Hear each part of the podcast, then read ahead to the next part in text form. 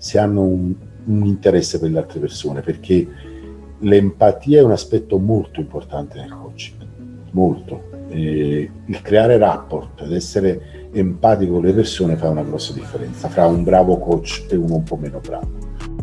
Welcome to the Emotional Coach Podcast e benvenuti all'Emotional Coach Podcast con me, Andrea Splendori. Questa settimana il mio ospite è Vincenzo Niccoli. Vincenzo è un coach, trainer e supporta imprese e individui ad avere focus e raggiungere gli obiettivi desiderati. Questo è il mio primo podcast in italiano. Gli altri episodi sono stati fatti tutti in inglese. Troverete altri episodi sul mio sito andreasplendori.com.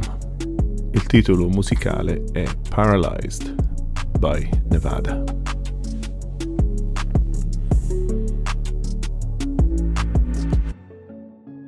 E l'idea è di dare, di dare, un'idea agli ascoltatori dell'importanza o meno del, del coaching, eh, di come uh-huh. la gente lo fa, ognuno ha i, i suoi metodi, i suoi, le sue ragioni per, per, per diventare eh, coach. Allora, senti, allora iniziamo da lì, Vincenzo, raccontami un attimo un po' di, dammi un po' di biografia prima di, di arrivare a parlare del coaching, Dimmi un po', raccontami un po' di te, qualsiasi cosa. Mm. Allora, Stavo mangiando una caramella perché c'è un po' di mal di gola, volevo avere la voce un pochettino più. Fai, fai con calma. allora, fondamentalmente io sono cresciuto pane e pubblicità, come si dice, perché mio padre ha fondato una delle più grandi agenzie di pubblicità del sud Italia, si chiama N Studio. Mm. E, si è occupato di grossi clienti, Sector No Limits, uh, Philip Watch, Tirrenia Compagnia di Navigazione, Centro Direzionale, Calcio Napoli, Cirio, insomma varie, varie, varie aziende grandi del sud. E quindi io in realtà sono cresciuto seguendo la comunicazione.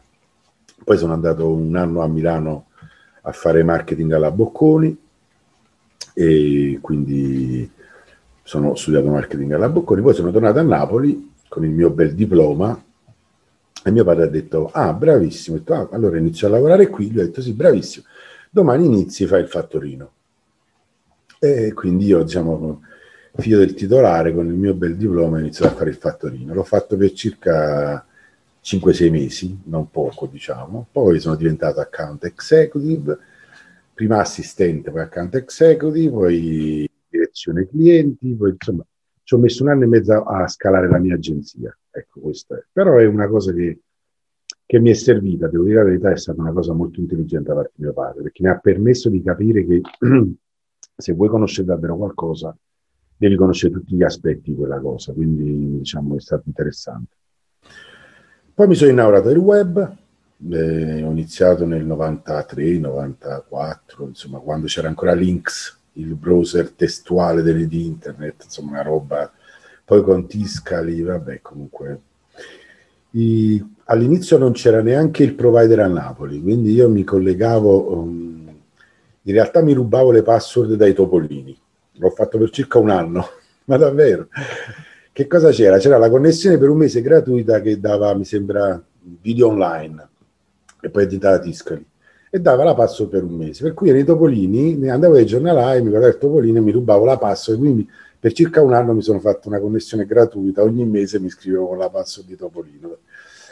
E poi il primo provider è stato a Roma, MC Link, e, però chiamavo Interurbana, quindi insomma una bella spesa, insomma, bisognava di Inter, per cui a un certo punto nel 1998-99 insieme a un, ragazzo che era il direttore clienti di N Studio a Napoli, che era di Salerno, ce ne siamo andati a Milano, abbiamo aperto una web agency e studio, che è andata, erano gli anni d'oro, è andata benissimo, noi abbiamo fatturato 99, 2000, 3 miliardi e mezzo di lire, io e cinque ragazzi, io e questo Edmondo Sparano, e, che tra l'altro adesso è milionario, perché e quando poi noi abbiamo chiuso la nostra esperienza nel 2002, dopo la bolla di internet, che internet si è sgonfiato insomma, in Italia, quindi facciamo siti a 300.000 euro, insomma si facevano siti da 2.000 euro e quindi eravamo un po' fuori mercato. Lui ha continuato su internet, è andato in Digital Magics, che è questo più, il più grande venture capital che c'è in Italia. All'inizio lo pagavano poco, gli davano quote, quando Digital Magic è entrata in, in borsa le sue quote sono diventate quote interessanti, per cui adesso è ancora eh, CMO, qualcosa del genere, comunque Digital Magic, comunque, E quindi internet. Poi alla soglia dei 40 anni ho detto, vabbè, sono bravo in comunicazione, mi piace il sociale perché sono da sempre volontario di tantissime ONLUS, Unicef, WWF, Medici Strada, Medici Senza Frontiere, Volontari nella Notte, vabbè, varie. E mi sono affacciato al mondo del fundraising. Ho iniziato a collaborare con un'azienda molto grande a Milano che si chiama DMC, che adesso si chiama Innovere perché è stata comprata da una multinazionale americana e ho iniziato a fare il dialogatore. Quello lì, sai, quelli con le pettorine, le cartelline in mano, ce l'avete in Irlanda anche, penso, no? Ecco, quelli là che scappiamo tutti quando li vediamo, no? Che facciamo finti di parlare al telefono, quelli lì, insomma. Ecco.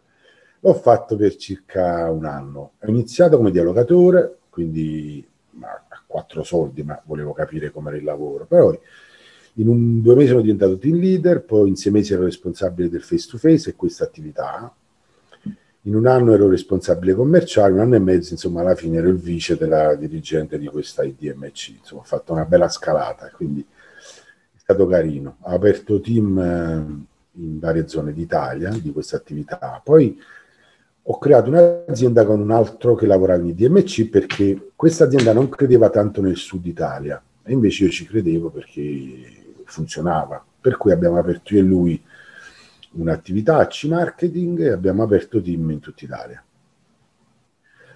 Poi mi sono separato anche con lui perché lui aveva delle idee diverse, non ci siamo trovati e quindi ho creato una mia struttura e appoggiandomi a N Studio e poi a N Plus, un'altra azienda che ho creato, e ho aperto team, in un anno e mezzo ho aperto team per Unicef in tutta Italia, Torino, Milano, Verona, Bologna, Firenze, Roma, Napoli, Bari, Lecce e Palermo, in tutta Italia. E facevo un mese in una città, facevo un mese di campagna con questi ragazzi.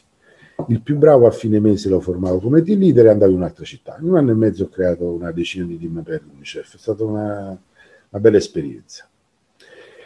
E lì mi sono accorto che nella formazione, oltre alla formazione, mi mancava qualcosa, perché questa è un'attività nella quale tu mh, stai un, otto ore in un centro commerciale a fermare persone, ti becchi circa 30, 40, 50 no e se finisci la giornata con due o tre sì hai fatto una grande giornata.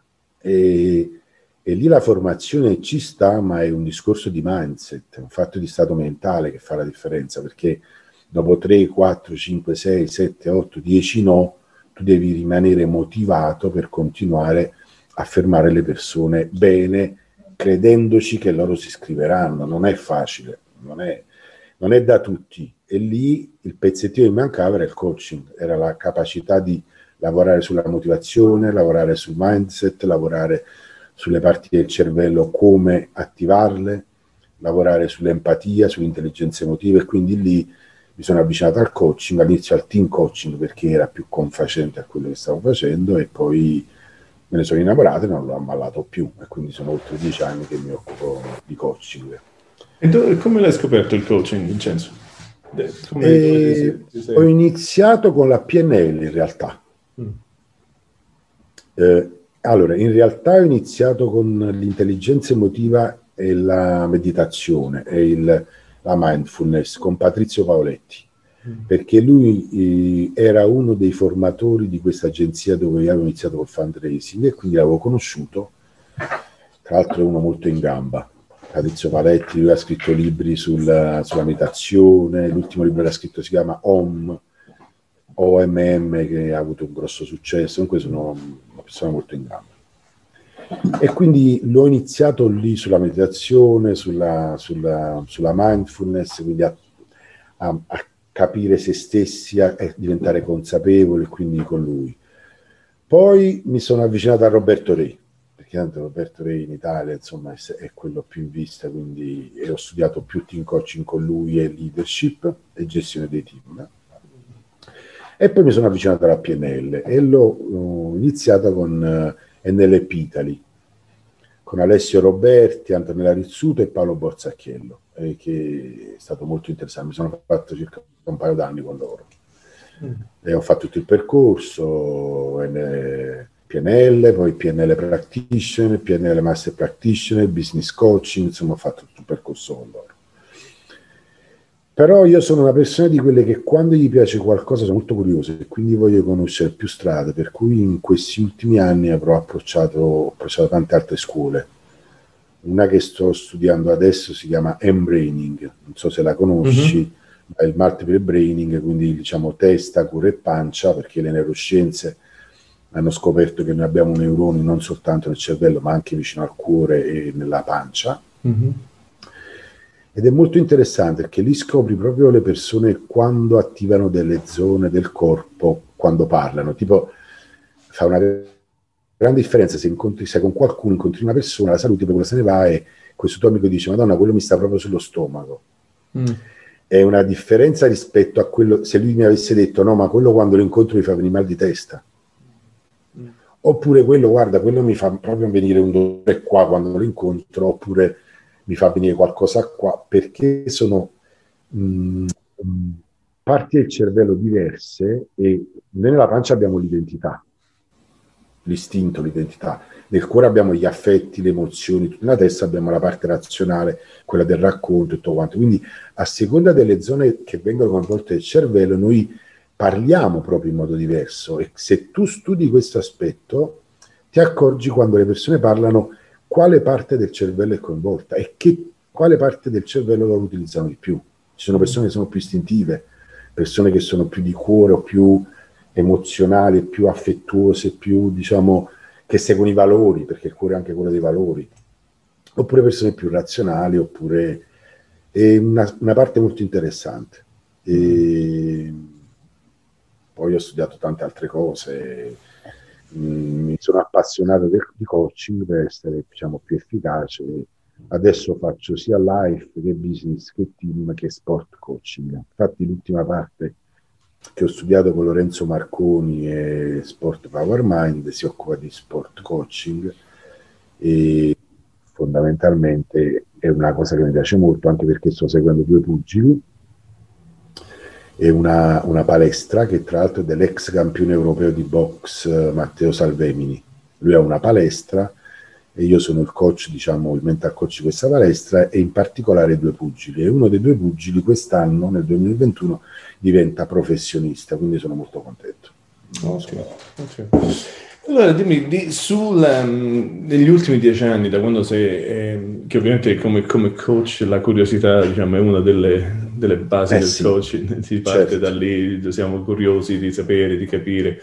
Eh, ma negli ultimi dieci anni, ehm, che cosa è cambiato per te come, ehm, con i clienti con cui lavori? C'è, c'è più un... Um, come si può dire, cioè, anzi mi scusa gli ascoltatori se il mio italiano oramai è, è quasi dimenticato, ma è, è, è cambiato il, cioè quando tu lavori con i clienti, capiscono il coaching meglio del, di, di, di, quando hai iniziato dieci anni fa? Come, eh, come, come lo vedi il, il, cambiamento? Sì, c'è stato un cambiamento in Italia abbastanza forte, nel senso che il coaching è diventato una realtà ed è molto più conosciuto. È chiaro che essendo rispetto ai paesi anglosassoni una cosa un po' diversa e nuova, ci sono delle, mh, delle incomprensioni o degli aspetti non capiti. Per esempio, eh, in Italia si parla tanto di coaching su tutto. Mm, ultimamente ho visto una puntata del coach dei capelli.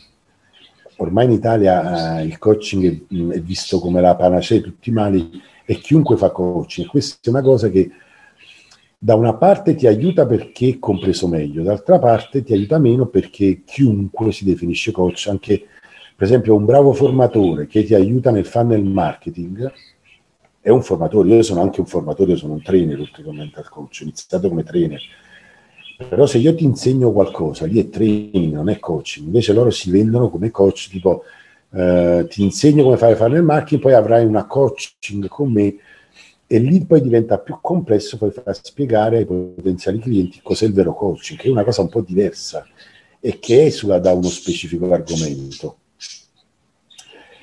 E quindi fondamentalmente eh, sì, è vero, c'è una preparazione maggiore da parte delle, delle persone, però c'è anche una maggiore interferenza, una maggiore interferenza dovuta al fatto che ehm, gli aspetti sono stati un pochettino malintesi, nel senso che eh, le persone che sono brave a fare training, che sono brave a comunicare, sono brave ad avere a che fare con le aziende e con i professionisti, si definiscono coach. Ed è un po' complesso perché invece il lavoro del coach non è specifico in un settore o in un argomento, in un'attività. Mm, il coach cerca di, ti aiuta, ti supporta a trovare quella parte di te per renderti più efficace. Mm. E quindi esula dall'insegnarti qualcosa. Il coaching non è né insegnamento né consulenza, è, è, è diverso il supporto. Sì, è interessante perché noi stiamo, ehm, con il mio collega Fabio, stiamo portando il Kingston College in Italia, che è il, il college dove abbiamo studiato noi, per, proprio per quello, per creare eh, delle qualifiche. Lo so che già ci sono scuole in Italia, ma un'altra scuola con un, un angolo anglosassone, perché come dici tu, eh, purtroppo non è regolato e, e, e può fare chiunque. Cioè, se, sinceramente, se hai la volontà e la, e la, pazienza, magari sei anche un buon coach, però poi sì. Sì, come al solito così ci si spara. Ma se tu, se, per dare, mm, dammi un'idea del, mm, che leggendo su, sul tuo LinkedIn, eh, guardando le cose, tu lavori molto con, sia con imprese che, che con individui, come dicevi, sia life coaching. Dammi un po' un'idea del, del gruppo verso, cioè lavorare con un gruppo mentre lavorare con gli individui. Come, come lo vedi ehm, con le imprese? La differenza? Sì, come, come, come vedi la... Guarda, allora fondamentalmente nel life coaching mi capita spesso di, di, di, avere a che fare con persone che hanno le idee poco chiare.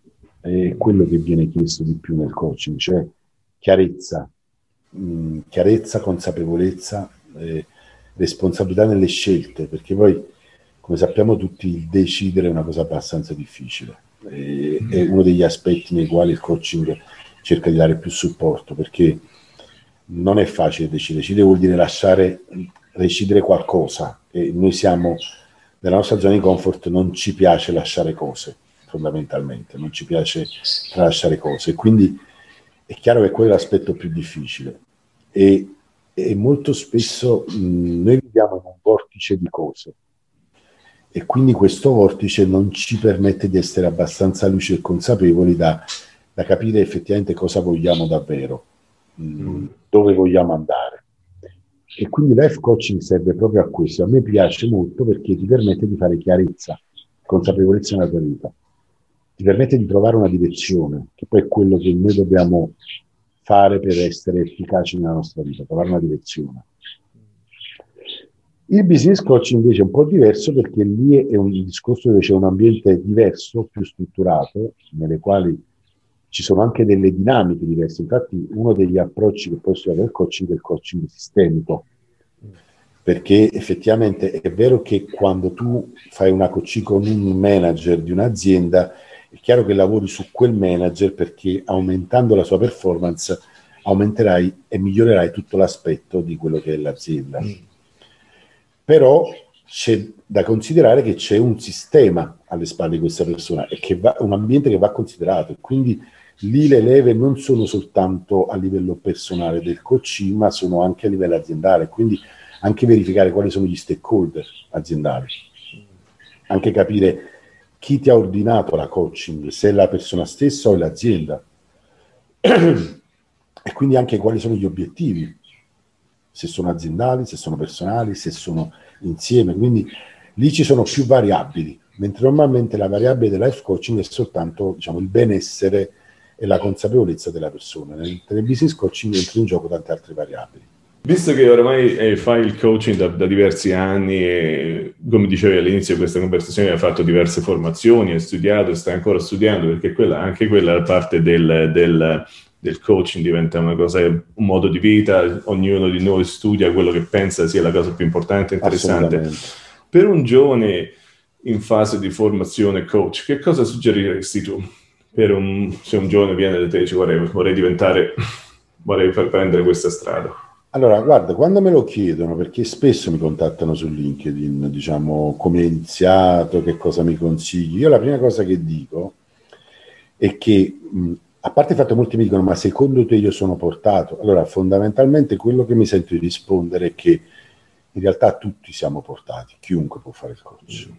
Perché mh, nell'essere coach, nel fare il coaching, la parte competenze si impara. Si impara, poi è chiaro, magari uno è un po' più portato, un po' meno, si deve lavorare su certi aspetti o altri, ma quello che io invece credo che sia fondamentale per fare il coach e deve essere un sincero interesse verso gli altri. Secondo me se sei una persona che sei sinceramente interessata agli altri, al bene degli altri, allora quello è il prerequisito per diventare coach. Tutto quello che sono le competenze, l'esperienza si imparano, però quella è la cosa iniziale. Quindi la prima cosa che, che, che rispondo a queste persone se hanno davvero, ed è una cosa che poi noto anche sul loro profilo LinkedIn o quando li sento che mi chiamano, se hanno un, un interesse per le altre persone, perché l'empatia è un aspetto molto importante nel coaching, molto. Eh, il creare rapport ed essere empatico con le persone fa una grossa differenza fra un bravo coach e uno un po' meno bravo.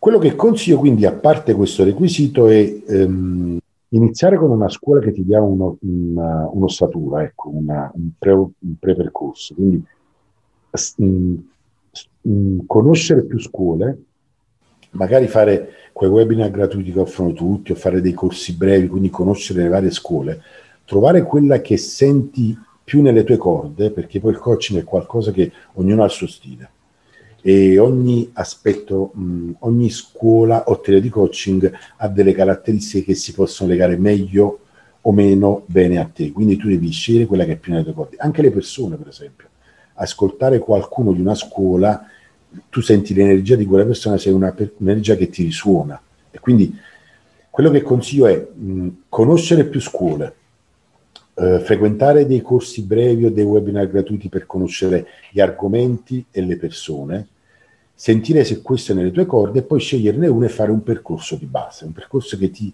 porti al primo certificato che non è tanto il pezzo di carta, ma vuol dire che hai fatto un percorso che ti ha dato delle basi. Mm.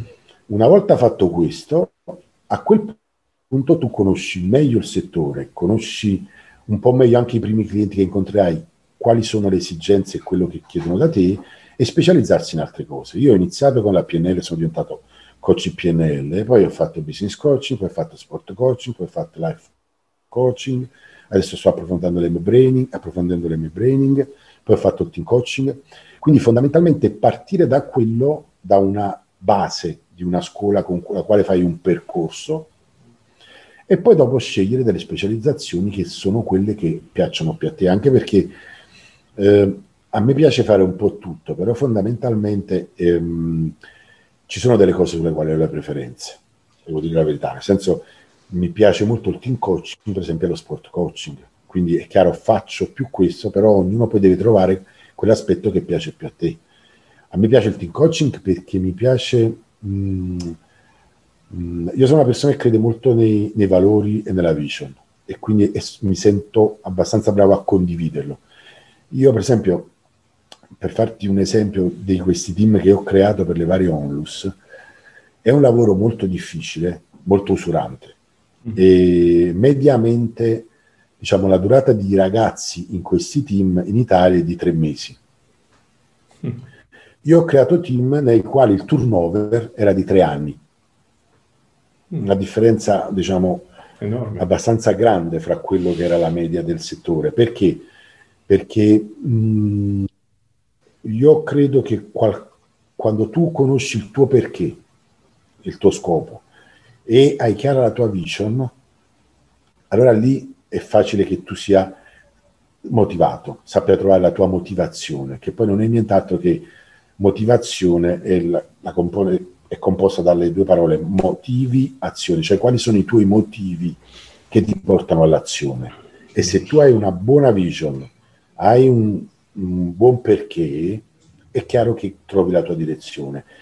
E questo fatto nel team è per molti più difficile, però a me è stato quello con il quale ho iniziato e quindi mi piace molto. Mi piace trovare il perché di ogni persona, mh, renderlo consapevole del suo perché e poi trovare un perché comune, una visione comune.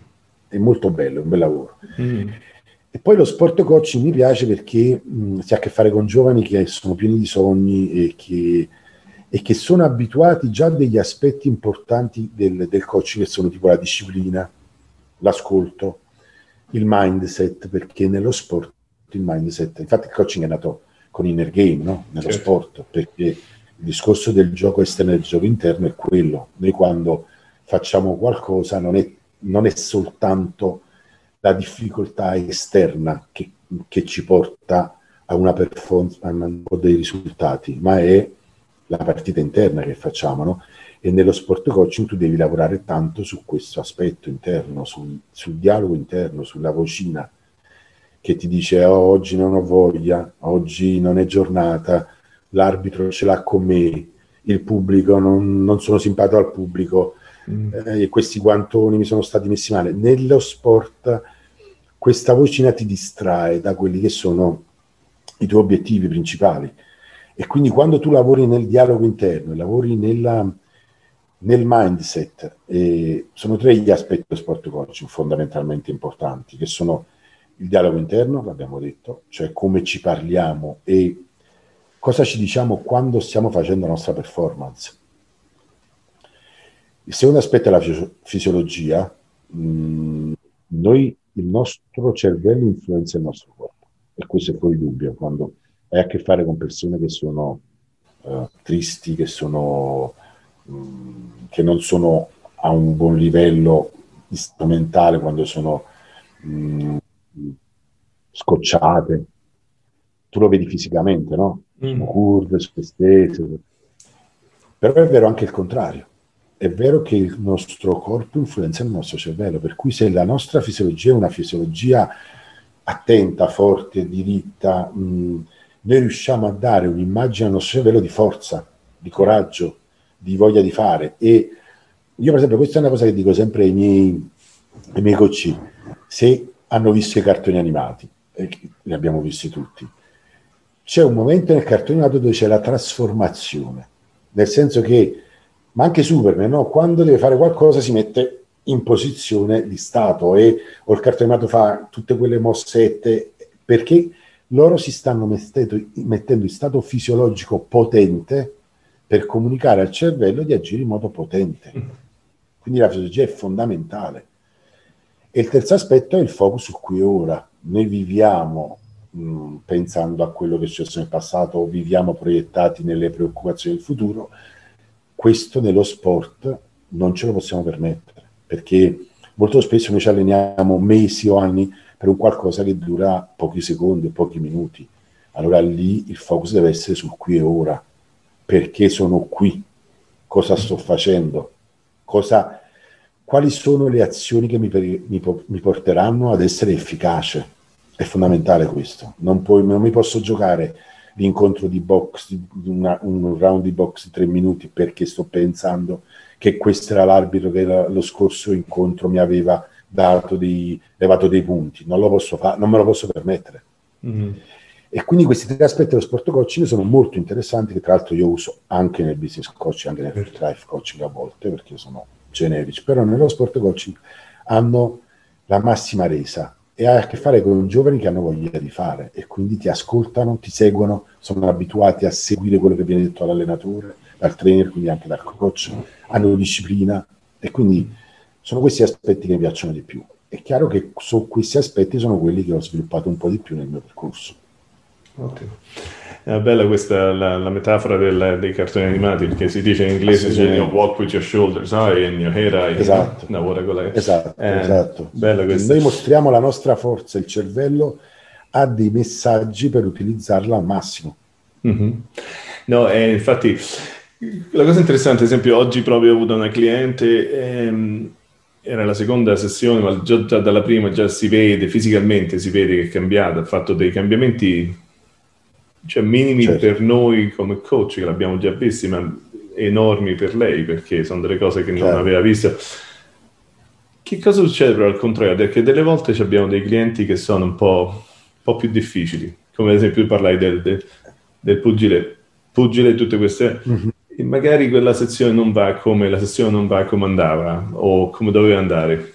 Che, che, come, come, come coach, che cosa fai dopo, durante, soprattutto dopo? Che cosa, come, come ti, ti rifocus, come ti, ti focusi, come, come si rifocalizzi? Allora, guarda, la parte preparativa della, della sessione di coaching la parte finale e comunque conclusiva, quella dopo, sono due aspetti molto importanti, per esempio, nella sessione di coaching. Io faccio una preparazione mentale prima di fare l'incontro, mi vado a rivedere gli appunti, mi vado a rivedere le altre sessioni, cosa ci siamo detti, vado a vedere quali sono i compiti a casa che gli avevo assegnato, lo working, insomma, che, che va fatto. Ma la, la, parte riflessiva della dopo sessione è una cosa fondamentale. Infatti, io uno da un annetto ormai faccio parte di EMCC, European Mentoring and Coaching Council, mm-hmm. perché è un'associazione che oltre al mentoring, di cui si parla poco e a me piace, perché poi tra l'altro mm-hmm. ho scoperto di essere un mentore e non lo sapevo, perché il mentoring è uno di quegli aspetti che ti devono essere detti. Io in gioventù sono stato un hacker, molto scarso, ma ero anche un hacker, diciamo, ho fatto delle cose. E per esempio la filosofia dell'hacker è che tu non puoi definirti hacker sei hacker se ti viene detto che sei un hacker, mm. ti viene detto dagli altri. Ecco, nel mentoring secondo me è ancora così. Io non sapevo di essere un mentore finché non mi è stato detto da un ragazzo che mi ha chiamato, dice guarda, mi ha, Riccardo mi ha indicato te come persona perché ha detto tu sei il suo mentore. Allora, ah, ah, bene, ecco, vedi, mi, mm-hmm. mi, è piaciuto questo aspetto e anche altre persone poi mi hanno indicato come mentore e mi è, mi è piaciuto scoprirmi mentore ma una cosa che fa molto bene INCC e che c'è pochissimo nel coaching a livello mondiale è la supervisione. Mm-hmm. Perché io credo che un coach, come tutti i professionisti, debba avere anche un supervisore certo. o una supervisione da parte di qualcuno. E quindi mh, mm, quella che è la riflessione post sessione che io faccio da solo, a volte può essere di aiuto di farla con un altro coach, certo. con il quale confrontarsi e verificare cosa ha funzionato e cosa no e cosa può essere fatto meglio. Questo è un aspetto che nei IMCC è, è molto importante e che io ho trovato per la prima volta nel coaching come aspetto sviluppato bene. Quindi diciamo, adesso sono anche local ambassador di IMCC in Italia. Okay. No, di... eh, anche io, no, anche io sono, faccio parte dell'IMCC e noi a parte lavorare da solo, lavoro con un gruppo, si, eh, ci chiamiamo Pentago e siamo in cinque, non solo si fa eh, diciamo una mini supervisione tra di noi, ma anche la MCC, come sai, ogni tre mesi, ogni sei mesi, se non sbaglio, va fatto un, certo. eh, fa parte del... No, è una bella organizzazione, e, infatti anche il corso che abbiamo è, è accreditato dalla, dalla IMCC, perché sono queste cose, come dicevi, da, da professionista è importante avere delle delle regole, delle accountability, no? Che poi che ti può essere come, come poi lavorando noi con i clienti gli si dà i goals, è importante che noi ce li manteniamo questi. Questi... Assolutamente. Eh. Per esempio, uno degli ultimi incontri che abbiamo fatto in ICC abbiamo parlato del laboratorio di, pravi, di pratica mm-hmm. e del, della community di pratica, che sono cose un po' diverse. La community è un po' rivolta ai coach più di esperienza i laboratori di pratica invece sono un po' per i coach, un po' più in erba. E a me piacciono entrambe le idee, ma soprattutto i laboratori, perché io faccio parte anche di Asso Coaching, questa associazione mm-hmm. fatta da um, Unicomunicazione con Alessio Roberti, Alf- Alfonso Martuscelli e, ed altri. E mh, parlando di questo, poi dopo il presidente di, di Italia, Alessandro Pecoraro, mi ha detto, Vince, facciamo una cosa, perché non fai tu il responsabile diciamo, dei laboratori di pratica. Facciamo tipo, tipo l'allenatore dell'Under 21. Ah, facciamo che tu sarai il responsabile dell'Under 21. Quindi nei prossimi mesi svilupperò questi laboratori di pratica, chiaramente per ora online, perché purtroppo certo. questa roba, finché non capiamo come, come la gestiamo, questa epidemia, questa pandemia, farò online, però io sarò l'allenatore, diciamo, dell'Under 21 di MCC, quindi Okay. È un aspetto che mi piace molto perché io credo molto nei laboratori di pratica, io li faccio sempre con piacere, con il suo coaching, e... perché allora, uno degli aspetti che ho valutato ultimamente, perché ho fatto un po' di ricerche sul coaching in Italia, perché volevo capire un po' a che stava proprio il settore. Per cui i numeri che ho visto è che è un settore che muove circa 25 milioni di euro in Italia, quindi non è un settore che, è un settore che sta mm. crescendo, e ci sono circa 2000 coach in Italia. Mm. Ma di questi 2000 coach, chi fa davvero la professione si mantiene di coaching non è neanche il 10%.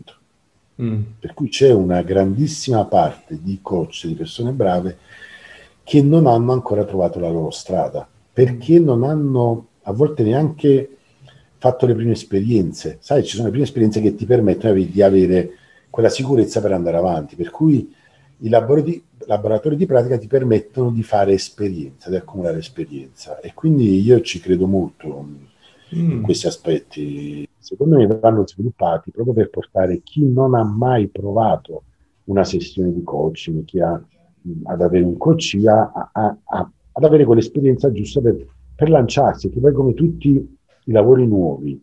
Certo. C'è il momento della, della sindrome dell'impostore, parliamoci chiaramente, sì, l'ho sì. attraversata anch'io, diciamo, lo fanno tutti, quando tu sei molto schillato ma non avendo esperienza tu non pensi di essere all'altezza. La, l'abbiamo tutti, certo. l'ho avuto anch'io tanti anni fa e, e, quindi chiaramente il laboratorio invece ti può permettere di superare questo aspetto perché avere il feedback da un coach, magari con maggiore esperienza, un feedback positivo, altro aspetto fondamentale del coach è il feedback fatto bene, ti permette di crescere, certo. ti permette di avere il coraggio di proporti per quello che sei, cosa che in Italia va sviluppata perché mm effettivamente il 90% dei coach qualificati non fa questa attività a tempo pieno o non la fa proprio.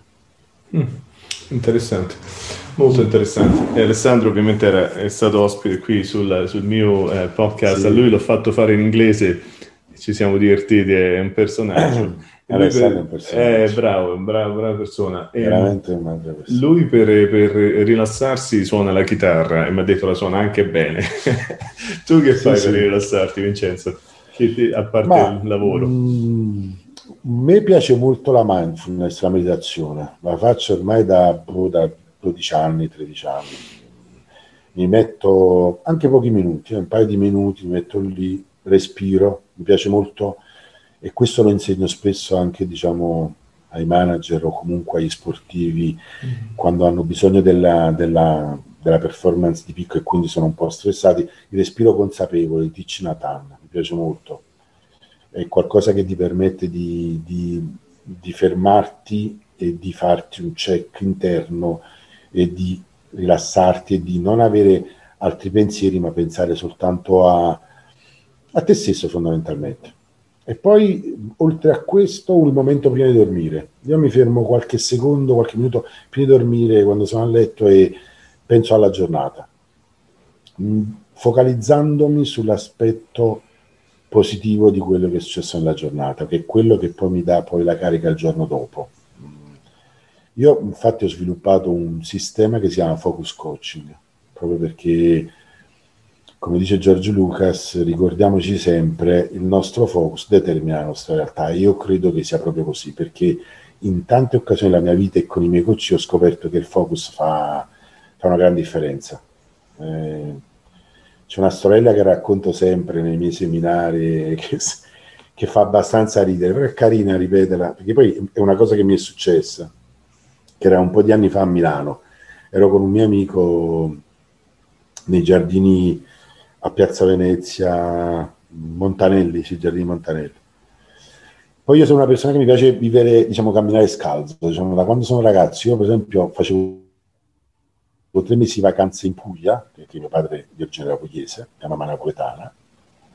Io arrivavo in Puglia, mi davo le scarpe a giugno, me le rimettevo a settembre. Ecco, diciamo, vivevo per tre mesi senza scarpe. E quindi propongo a questo mio amico, dai, leviamoci le scarpe, camminiamo sul, sul prato, c'era un sacco di ragazzi, suonavano, giocavano a pallone, musica. Lui tutto preoccupato, no, no, no, è sporco, così facciamo, ma dai, ma che leviamoci le scarpe, andiamo a, a, camminare sul prato, è bello il contatto con, con l'erba, vedrai. cui camminiamo, lo convinco, camminiamo sopra, io tranquillo, mi... c'era il sole, la musica, ragazzi, ragazze, a prendere il sole, insomma. Lui invece guardingo, tutto, tutto teso guardingo, finché non si blocca, fa una corsetta e si, si blocca come un, un, cane da tartuffo, proprio un cane da caccia. Adesso gesto è una cosa che quando racconta se ne vivo faccio ridere perché effettivamente a me mettono la posa se l'ha messo lui. Per cui io mi preoccupo che cosa, che cosa è successo. Vado là, mi avvicino e lui stava indicando con il dito una cacchetta. Una cacchetta, dai. Allora ecco, il focus è questo se noi nella nostra giornata, nella nostra vita cerchiamo la cacchetta, la troveremo dappertutto. Dappertutto. È vero. Troveremo cacchette dappertutto. È per vero. cui invece focalizziamoci sul bello, sul bene, sulle opportunità, su, sulla bellezza di questa vita, sulle nuove esperienze. Il focus fa la differenza e mh, sia nello sport che nel business, nella vita, quando ti focalizzi sui tuoi obiettivi e lo fai non soltanto come esercizio scrivendo l'obiettivo, ma vivendo con quell'obiettivo, focalizzando su quel risultato, fa, fa una grande differenza. Per cui il, la, mia, la, mia, teoria di, di, coaching è quella che insegna ai miei coach, si chiama focus coaching, che è proprio il modo di rimanere focalizzati su, su quelli che sono i nostri obiettivi e su quelli che sono i nostri scopi. Sì.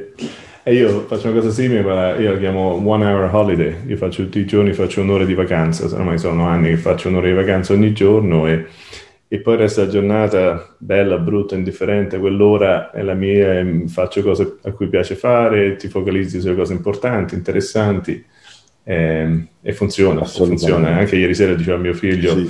per vent'anni ha avuto una giornataccia al lavoro, io ho detto guarda non è una giornata, hai avuto delle ore che non sono andate bene le altre ore, pensa alle ore che sono andate bene e scordo di quelle che sono andate male. Quindi... Assolutamente. Senti, Vincenzo, adesso ti lascio andare, ma prima che ti lascio andare, fammi un, se potresti darci un, un, consiglio su un libro da leggere, un libro qualsiasi, qualcosa che ti piace, che ti è piaciuto, che ti ha, dato un, un qualcosa di, a livello di formazione, qualsiasi cosa.